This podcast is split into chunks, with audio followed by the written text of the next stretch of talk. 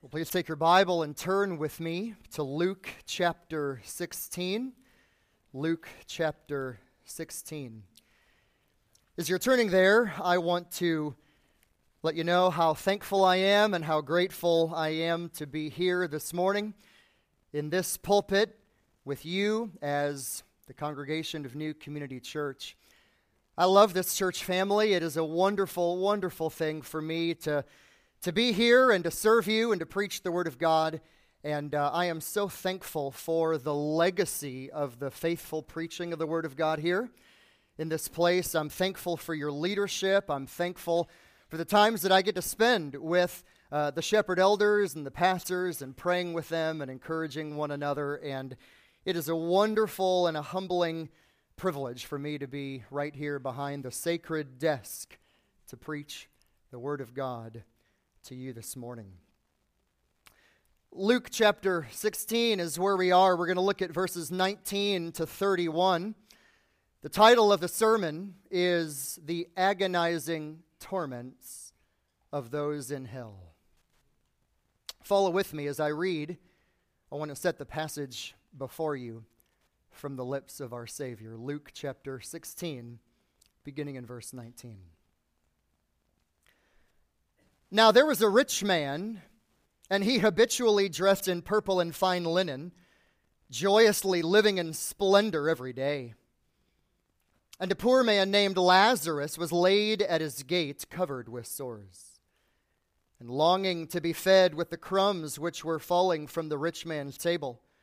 Besides, even the dogs were coming and licking his sores. Now the poor man died and was carried away by the angels to Abraham's bosom. And the rich man also died and was buried in Hades. He lifted up his eyes, being in torment, and he saw Abraham far away and Lazarus in his bosom. And he cried out and he said, Father Abraham, have mercy on me and send Lazarus so that he may dip the tip of his finger in water and cool off my tongue, for I am in agony in this flame. But Abraham said, Child, remember that during your life you received your good things, and likewise Lazarus bad things, but now he is being comforted here, and you are in agony. And besides all this, there is, between us and you, there is a great chasm fixed so that those who wish to come over from here to you will not be able, and that none may cross over from there to us. And he said, Then I beg you, Father, that you send him to my father's house, for I have five brothers, in order that he may warn them, so that they will not also come to this place of torment. But Abraham said, They have Moses and the prophets, let them hear them. But he said, No, Father Abraham, but if someone goes to them from the dead, they will repent. But he said to him, If they do not listen to Moses and the prophets, they will not be persuaded, even if someone rises from the dead. Let's pray. Father, we come to your holy word, your inspired word, your sufficient word. We humble ourselves at the teaching of our Savior, the Lord Jesus. He is the master teacher. The loving and the holy God that He is, warning sinners of hell.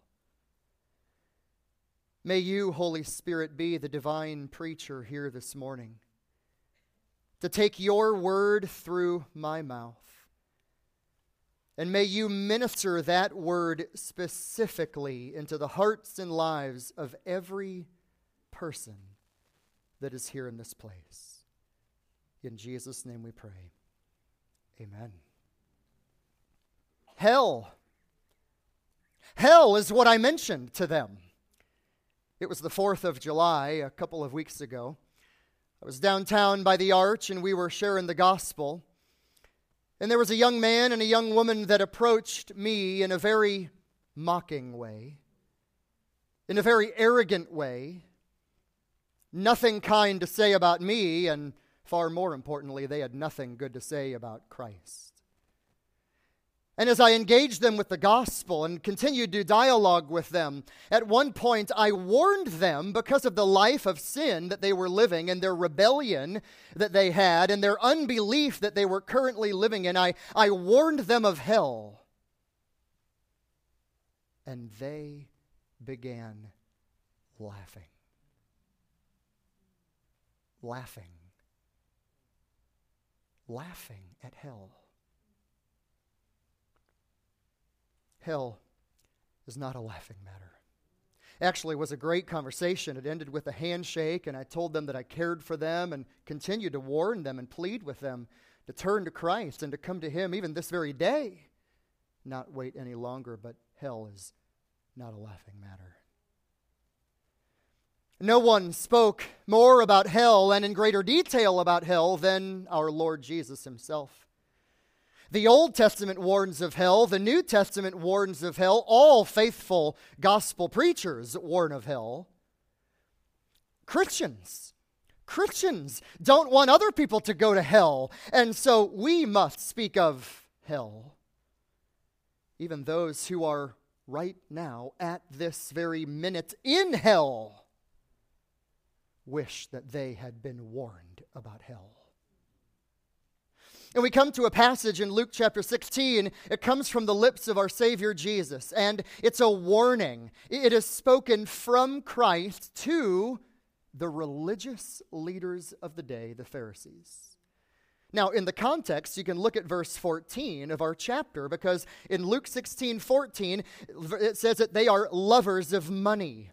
At the end of the verse, they were scoffing at Jesus. They're, they're mocking Jesus. They're ridiculing Jesus. And even earlier in chapter 15, they were mocking and ridiculing Jesus because they said that even the, the tax collectors and the sinners eat with Jesus. He welcomes the sinners. Interesting. The Pharisees are the rich. They were very wealthy and they were the ones who thought they were going to heaven. And then you have the sinners, the prostitute, the tax collector, the, the, the, the, city fornicator who's there in that day, and they're wicked and they're poor and they're despised and nobody likes them, and they believe in Christ and they are going to heaven. Amazing contrast. Look at verse 25 in our story. This is just such an amazing theme that our Lord brings out. Verse 25 Abraham said, Child, remember that during your life you received your good things, and likewise Lazarus bad things, but now he is being comforted here, and you are in agony. Don't miss one of the themes. Believers are comforted in heaven, and unbelievers are in agony in hell. So I want to walk through the passage with you. I want to walk through this story with you, and I want to show you the agonizing torments of those in hell. And I want to let you know, first of all, hang with me. There's a lot here, and it's tough. But I promise, I promise, hang with me. There's good news at the end. Hang with me. But as we walk through the passage together, I want to give you four considerations. I want to give you four considerations. And my, my prayer and my desire is that God will use this to, to sober you and to teach you and to warn you and to instruct you on how to respond to the reality of the agonizing torments of those who are in hell. This is teaching from the master preacher, Jesus himself. He warns because he loves. Every parent and grandparent knows about this. You warn because you love. It's simple, it's clear, it's unmistakable, and it's a jolting story. It's a shocking story. Let's look at it together. If you're taking notes, number one, consider two men in life. Two men in life. There are three items that are contrasted between the rich and the poor man the clothing, the food, and the dwellings. Let, us begin where our Savior begins in verse 19 with the rich man. Verse 19 Now there was a rich man, and he habitually dressed in purple and fine linen, joyously living in splendor every day. I mean, he, he's dressing in purple. That was expensive. That was a sign of royalty and wealth and honor and privilege. Dressed in fine linen. In fact, the text says that he lived in splendor every day. And, and we read in the passage that, that he had a large gate, uh, probably had a palace.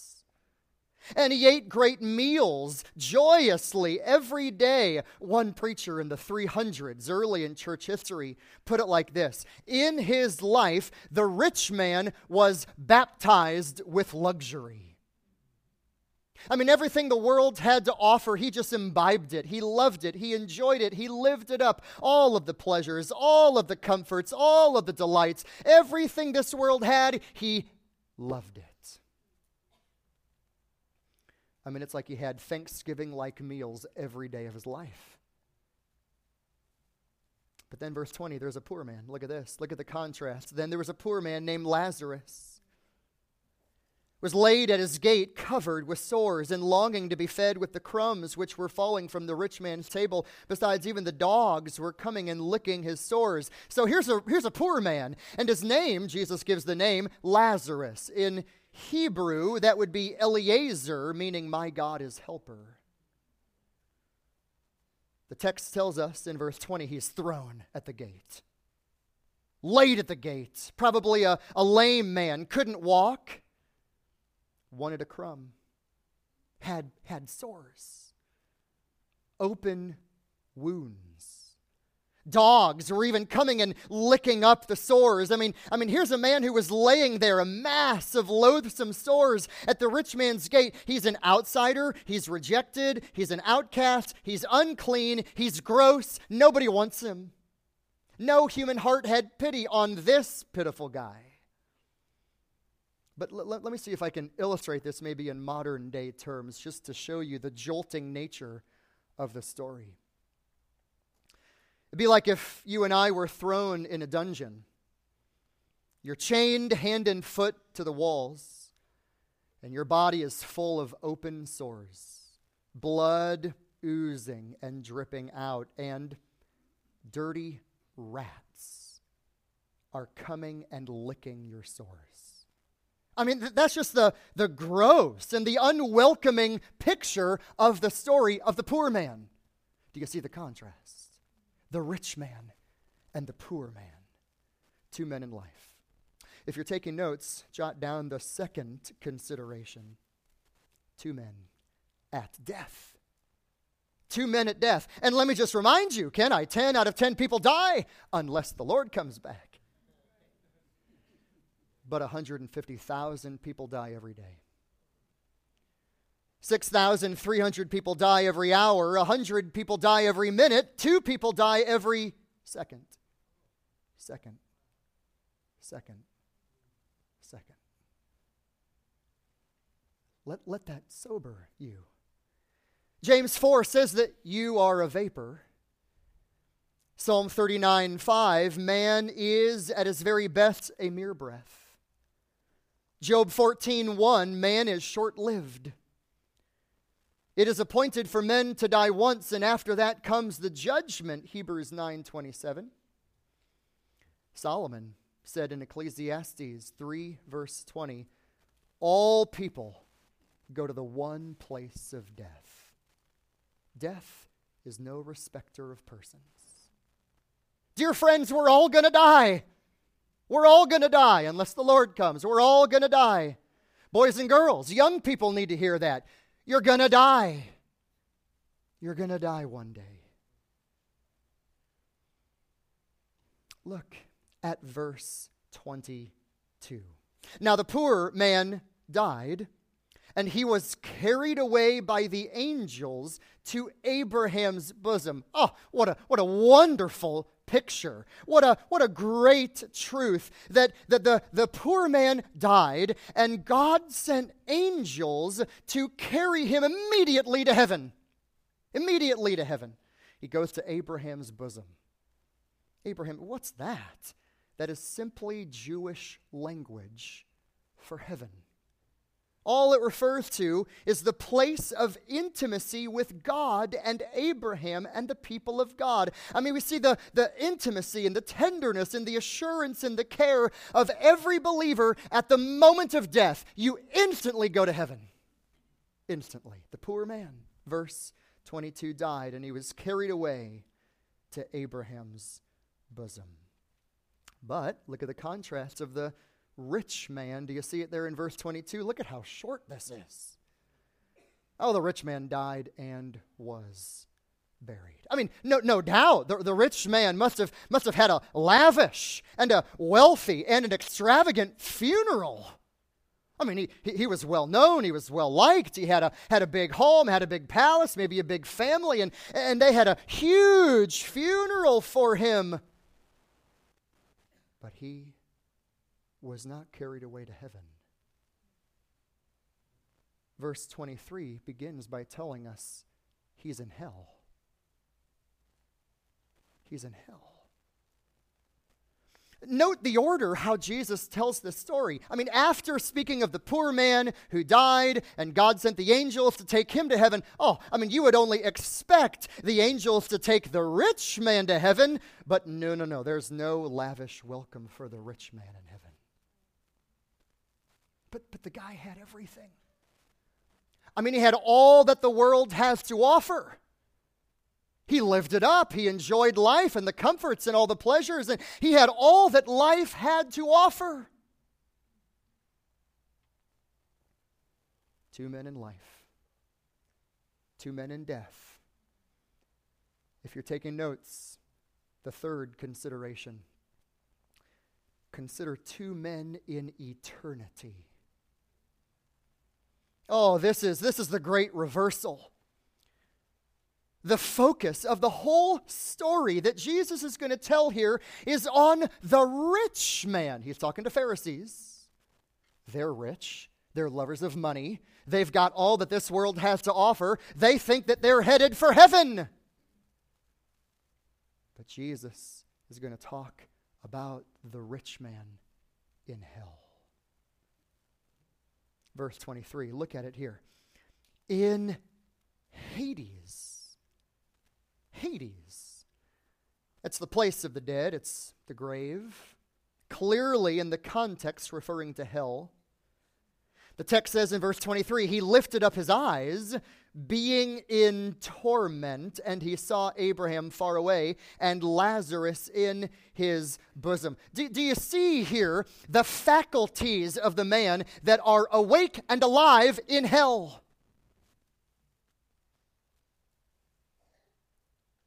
He sees, he feels he understands, he can think.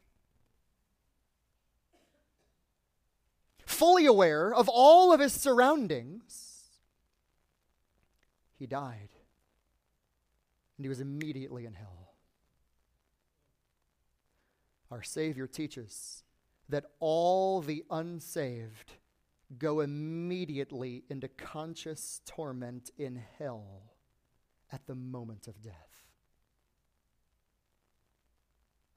But he had it all. I mean, he had all that the life that this world had to offer. But you can't take it with you. Verse 24, he continues. And he cried out and he said, Father Abraham, have mercy on me and send Lazarus so that he may dip the tip of his finger in water and cool off my tongue, for I am in agony in this flame verse 24, when the rich man in hell says, Father Abraham, that is a clue that in the story that Jesus is telling, that rich man was Jewish. He's crying for mercy. He's full of self pride in hell. How do we know that? The rich man in hell still thinks that Lazarus is a slave. Look at it, verse 24. Send Lazarus to come over here and help me. He's so full of pride. get Lazarus over here. G- g- give me a break. Verse 24 For I'm in agony in this flame. I mean, he's, he's desperate for, for a, a, the briefest moment of relief. He is desperate for, for relief in the unending horrors of hell. And it's hard for us even to wrap our minds around this, isn't it? I mean, it's hard to even grasp the duration of this. Let me see if I can help by illustrating what our Savior is conveying in a few ways. Imagine the great and massive sun, that great ball of fire. Imagine, for the sake of my story, that that were to be hurled down to earth. And then you have a, a little turtle. A little turtle. And that little turtle's going to muster all of his strength and all of his energy, and he's going to try to withstand the mighty force and the unstoppable and incomprehensible mass of fire that is about to crush it. Is that little turtle going to stand a chance? It would be crushed in an instant. How much more for a human being? to try to muster up all of his energy and pride and strength and withstand the wrath of God. Those in hell are in agony in the flame. I think of it like ocean waves, ocean waves that keep coming and they keep coming and they keep coming. Think of the wrath of God like a, like a wave. It rolls in and then it rolls in again agony and fire and flame and torture and torment and consciousness forever in hell. And verse 24, he ends by saying, I'm in agony. The Greek word for agony speaks of intense and unbearable pain, it cannot be stopped.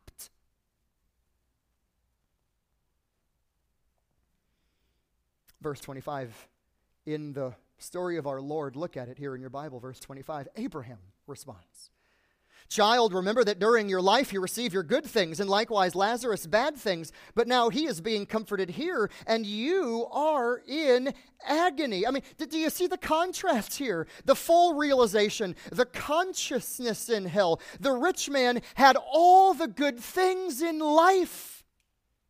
I mean, he lived in comfort. He didn't trust in Christ. He lived for himself. He lived it up. He loved himself. And yet now he's in agony. That teaches something. Friends, don't sell your soul for the good things of this earth.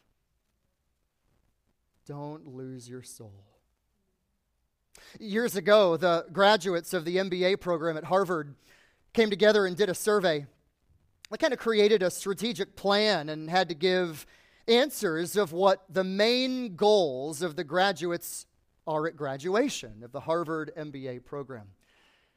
And it, when it all was summarized, it came down to three simple goals. Number one, the Harvard grad said, Our first goal is wealth. Number two, the second goal that we have notoriety. I want to be famous. The third goal that the Harvard grads had we want status. That's it. You're going to live your life for that? And you die and it's gone. Jesus said in Matthew 16 26, What does it profit a man if he gains the whole world but, but loses his soul? Verse 25, Remember that during your life you received your good things, and Lazarus his bad things. Bad things. Oh, he, he struggled. He suffered. He went through difficulty. Eh, but According to the story, he trusted in Christ. And now, verse 25, I love the words of our Savior here. He is being comforted here. Do you see how Jesus describes heaven? A place of comfort. Isn't that good news? A place of comfort. You're with Abraham. You're with the people of God. You have all the blessings of God joy, happiness. You're with the Lamb of God who died for you. You behold the face of God. No pain, no suffering, no affliction, no trials. Can you imagine? Comfort, comfort of heaven. But verse 25 ends he is being comforted here, but you, rich man, you, you are in agony. So, look at verse 26. Our Lord continues. Besides all this, between us and you, there is a great chasm fixed, so that those who wish to come over from here to you will not be able, and so that none may cross over from there to us. There's a, there's a chasm fixed established. Wider than the ocean, deeper than the Grand Canyon, higher than the farthest star. It is a chasm that can never, ever be crossed. Verse 27, he said, Well, then I, then I beg you, Father, that you send him into my father's house. You know what that indicates? those in hell realize that all hope is lost. All hope is lost. Hell is truth learned too late. Well, send him, verse 27. Send him to my father's house. Why? Verse 28. Well, I have five brothers, so that he may go and warn them that they may not come to this place of torment. I want you to go to my family. I, I have five brothers. And I want you to warn them. Because I don't want them to come to this place of torment. Hear that. What is the prayer from hell? Warn sinners. Do you hear that? The prayer from hell warned sinners so that they don't come to this place of torment. 29. Well, Abraham said, yeah, they, they have Moses and the prophets. Right? I mean, Jesus is speaking to the Pharisees. He's, he's speaking to the Jewish leaders. I mean, they ought to know their Bible. Well, they've got the law, they've got the prophets, they've got Moses. Let, let them hear them. Verse 30. He said, No, no, no, Father Abraham, but if somebody goes to them from the dead, they will repent. Verse 31 But he said to them, If they do not listen to Moses and the prophets, they will not be persuaded, even if someone rises from the dead. So realize that. I mean, not even somebody rising from the dead will persuade people. Right? And we often hear people say, Give me a miracle. Prove to me that God exists, and I'll believe. It's not a proof issue, it's not an evidence issue. Right? I mean, a lot of people rose from the dead. Remember King Saul? King Saul saw Samuel when Samuel came back for that brief time, but Saul didn't repent. Remember Herod? the king at the time of Christ, he heard the rumors that John or one of the prophets had been raised from the dead, and it poked Herod's curiosity, but it didn't lead him to repentance and faith. Remember Lazarus, John chapter 11. Lazarus was raised from the dead. But the Jewish leadership didn't repent when they saw Lazarus. In fact, they wanted to kill him. And then our, our Savior, I mean, our Savior himself he rose from the dead. Literally, bodily, victoriously, undeniably. Jewish leaders invented a lie and they bribed the Roman guards to squelch the truth in Matthew 28. They didn't believe. A man alive from the dead doesn't change a stubborn heart. You know what does? the gospel. I am not ashamed of the gospel, for it, the gospel, is the power of God unto salvation. Now, let, us let, take a step back and kind of summarize what our Lord has taught in this story. Hell is a real place. This week I was on the streets talking with a man, and he told me that he was Jesus, which I said, Sir, you're not. and then he proceeded to tell me that, well, we're living in hell on earth. I said, Oh no, this is not hell. Hell is a real place. It's also, we learn from our Savior, it's a fiery abode where none escape. We learn from our Savior that hell is where all unbelievers go at the very instant they die, and it is immediate. Before the corpse even gets cold, they are immediately in hell. It is a place where all the senses are fully alive and functioning without fail. Hell is a place of unrelenting torment. Hell is a place of crying out for mercy amidst unbearable pain. Hell is a place of conscious agony, frustration, and regret, with a clear or a clearer remembrance of all of the wasted opportunities to repent. Hell is a place of an uncrossable chasm, a fixed barrier that no one could ever cross. Hell is a place with a real, crisp understanding that they're there because they rejected the biblical gospel. And hell is a place that goes on forever forever. Forever. All of those in hell have two infinites they have to deal with. The first is they have an infinite God, an infinite God in whose presence they will forever be, and whose wrath they will forever bear and they will behold God as their irreconcilable enemy forever. The second infinite is the infinite duration of their torment. I mean, e- eternity is like a it's like a sea without bottom. It's like an ocean without banks. After millions and millions and millions of years, it's like there's not even one minute that's really gone by. All of the damned in hell must forever be burning. All of those in hell will never be consumed. All of those in hell will be always dying, but never dead. Eternity. Eternity. Eternity.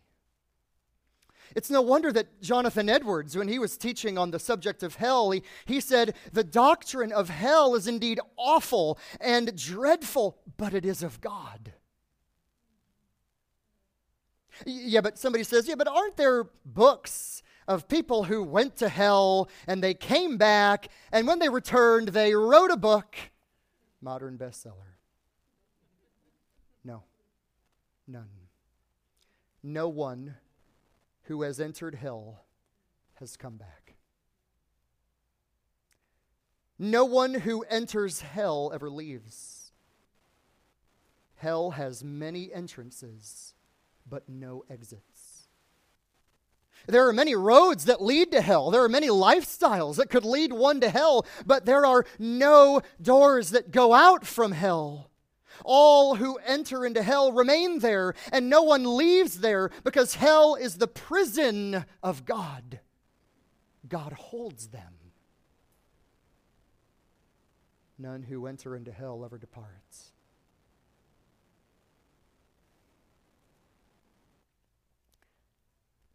But you know what? Right now, this very moment, there is one escape. And that's the fourth consideration. We've seen two men in life, two men at death, two men in eternity. Let me give you the fourth. I want you to consider this. Consider the one man who paid it all.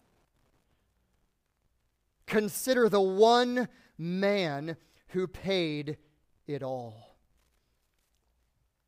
In the Gospel of John, we read that our Savior was crucified at 9 a.m. At 12 o'clock noon, a divine supernatural darkness came over the land. Not only physically, but it was a picture, as a symbol of the spiritual darkness of the wrath of God. And then at 3 o'clock, three hours later, our Savior said these amazing words, John 19, verse 30. When Jesus received the sour wine, he said, It is finished. It's finished. It's finished. Yeah, but, but somebody says, but how did Jesus say that, having only been on the cross for three hours bearing the wrath of God in that portion. And yet I deserve that, and you deserve that forever in hell. What you and I deserve in eternities, how did Jesus atone for it all in three hours? Answer because he's an infinite man. He's infinite. He is infinitely worth more than all humanity combined. He's not merely a man, he is infinite God. And he receives, he takes, he absorbs, he extinguishes the full wrath of God. We sang it. Holy God was pleased to crush you as the guiltless sacrifice. Because he's man, Jesus died. Because he is God, he satisfied perfect divine justice. That's what it means in the Bible when Paul says 2 Corinthians 5:21, God made him who knew no sin to be sin.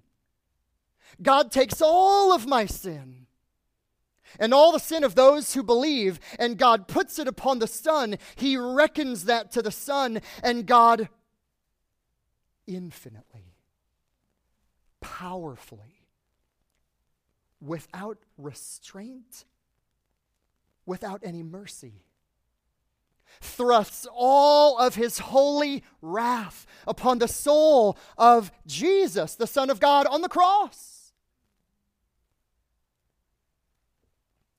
And then he said, It is finished. Did you know no one in hell will ever say, It is finished. But Jesus did. He did. Do, do, do, you hear the, the infinite love in the work of the Savior? Do, do, do you see the infinite sufficiency in the work of this Savior? Do you see the infinite divinity of our Savior? That He has and must be truly God in order to fully absorb and extinguish and exhaust the full wrath of God. Do you hear how He is infinitely powerful, that He could do what no sinner in hell could ever do? Do you hear how our Savior is infinitely gracious? He did it, paid the full price. Do you hear that today? Jesus took your hell. He took your hell. He swallowed up the wrath of God. Like the divine arrow aimed at your heart and my heart, and yet Jesus took it. He satisfied divine justice. He was crushed for our sins. Isaiah 53, verse 10 But the Lord was pleased to crush him. Galatians 3, verse 13 Christ became a curse for us. 2 Corinthians 5:21 God made him who knew no sin to be sin. That's why we can have such hope when we read verses like this, much more than having now been justified by his blood, we shall be saved from the wrath of God through him. Romans 8, Verse 1 Therefore, there is now no condemnation for those who are in Christ Jesus. Believer here today, listen to this. Jesus received your hell. He took your punishment. He bore your sin. He carried them away. He swallowed everlasting punishment. He terminated the wrath of God. He satisfied divine justice. He drank the cup in full. And He took your lake of fire so that you will not have to go there. Hallelujah. What a Savior. Now, with all of this, so what do you do now? You, you, you, we, we read this in Luke 16. We understand the teaching. We, we get the theology. We understand this. Let me give you some practical applications or maybe implementations. Number one, examine. Examine. Men and women, make sure you're in Christ. Make sure you're in Christ. Make sure that you've been bought by the blood of Christ. If God should keep a record of our sins, O oh Lord, who could stand? Make sure that you're forgiven. Your sin has been washed in the blood of Christ for young people and for teenagers, they need to hear this that young people are, are, sought, are taught and, and just pounded with, with commercials and all of these things to care for their body and to do what they want. But don't forget to care for your soul. And for all of us, men and women, don't be so distracted with life that you neglect your soul for our children, for our, for our children, for our boys and girls whom we know and we love. God is a loving Father, and God invites and He welcomes and He calls and He commands and He says, Little children, come to me for eternal life. If there is a church member living a life of secret sin, forsake it by the power of the Holy Spirit, you put that sin to death. Maybe there's someone here who's living a life of hypocrisy where, where on the outside you look good, but on the inside you're foul, corrupt. And you really are living in this world and you love it. And you're imbibing all that this world has and you enjoy it. But your heart is undressed and naked before God. You can't hide from the all seeing God. Examine, examine yourself. A second application point is exult. Exult. What does that mean? Rejoice. Oh, Christian, listen to this. Because in Jesus, you are safe from the torments of hell. I mean, you and I could never, ever, ever satisfy eternal justice in my punishment in hell, but Jesus did satisfy eternal justice for my gain and for yours as well. Christian, this isn't just something that you do at the moment of salvation when you run to Christ. Do it daily. Trust in Him afresh daily. Gaze upon Him daily reflect upon this great message of love daily.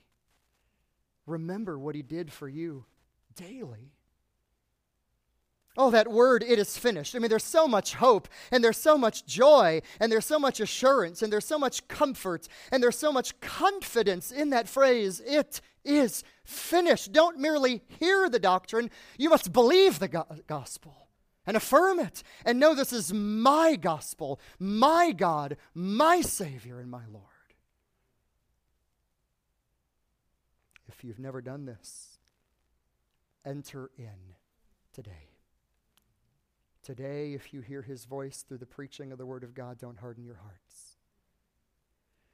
So you, you, you examine, you exult, and then third, we must exhort others.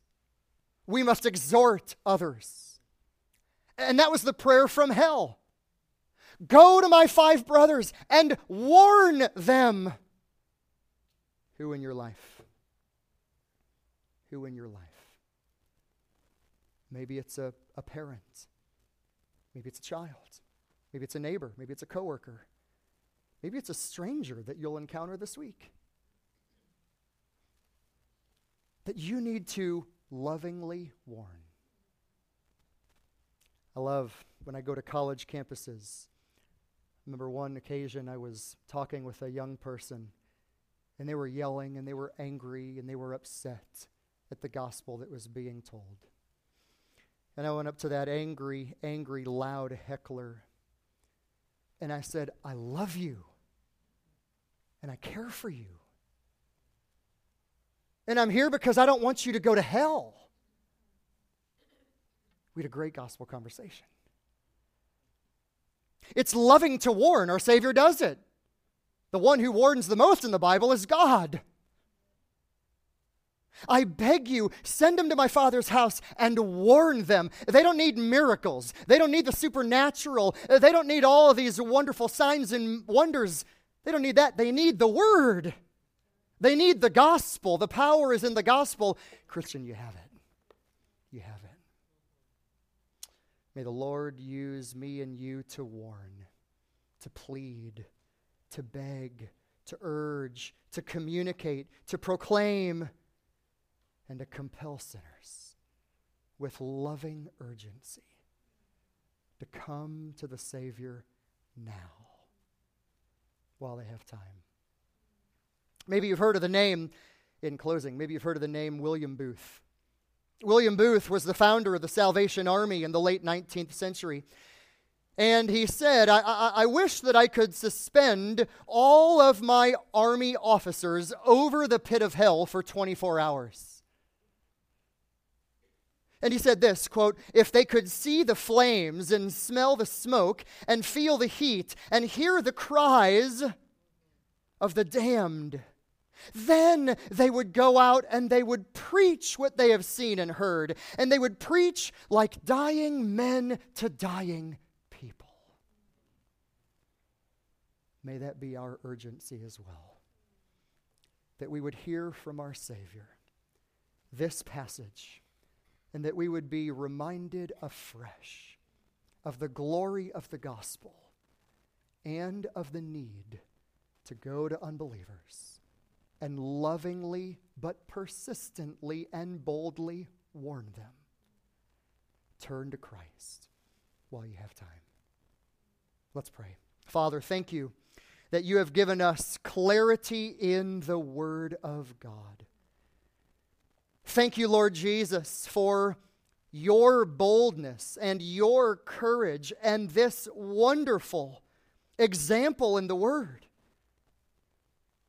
of how to communicate truth. Oh, Lord, take this wonderful, wonderful truth and yet hard and sobering truth and fill us with awe with the beauty of the gospel and give us a renewed zeal to take the gospel to the lost so that they might hear and believe and be saved. In Jesus' name we pray. Amen. Well, stand with me, if you would, in closing. Hear these words from Romans chapter 5. But God demonstrates his own love toward us in that while we were yet sinners, Christ died for us. Much more then, having now been justified by his blood, we shall be saved from the wrath of God through him. And all God's people said, Amen. Amen. Have a great day.